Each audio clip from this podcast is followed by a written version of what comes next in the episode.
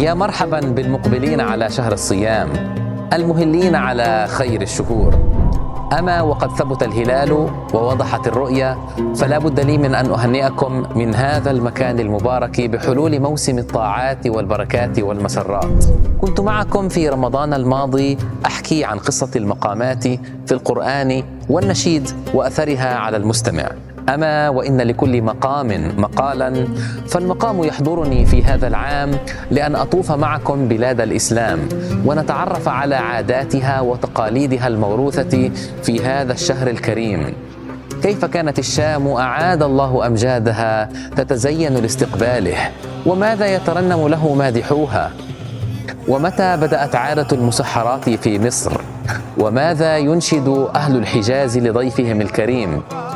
وكيف احتفل المغاربة بسيدنا رمضان؟ وكيف يودع أهل فلسطين ضيفهم العزيز؟ والكثير الكثير ينتظركم في هذا الموسم.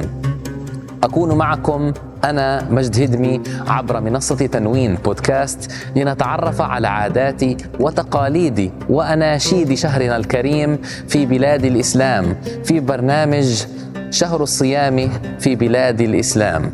فانتظروني. thank you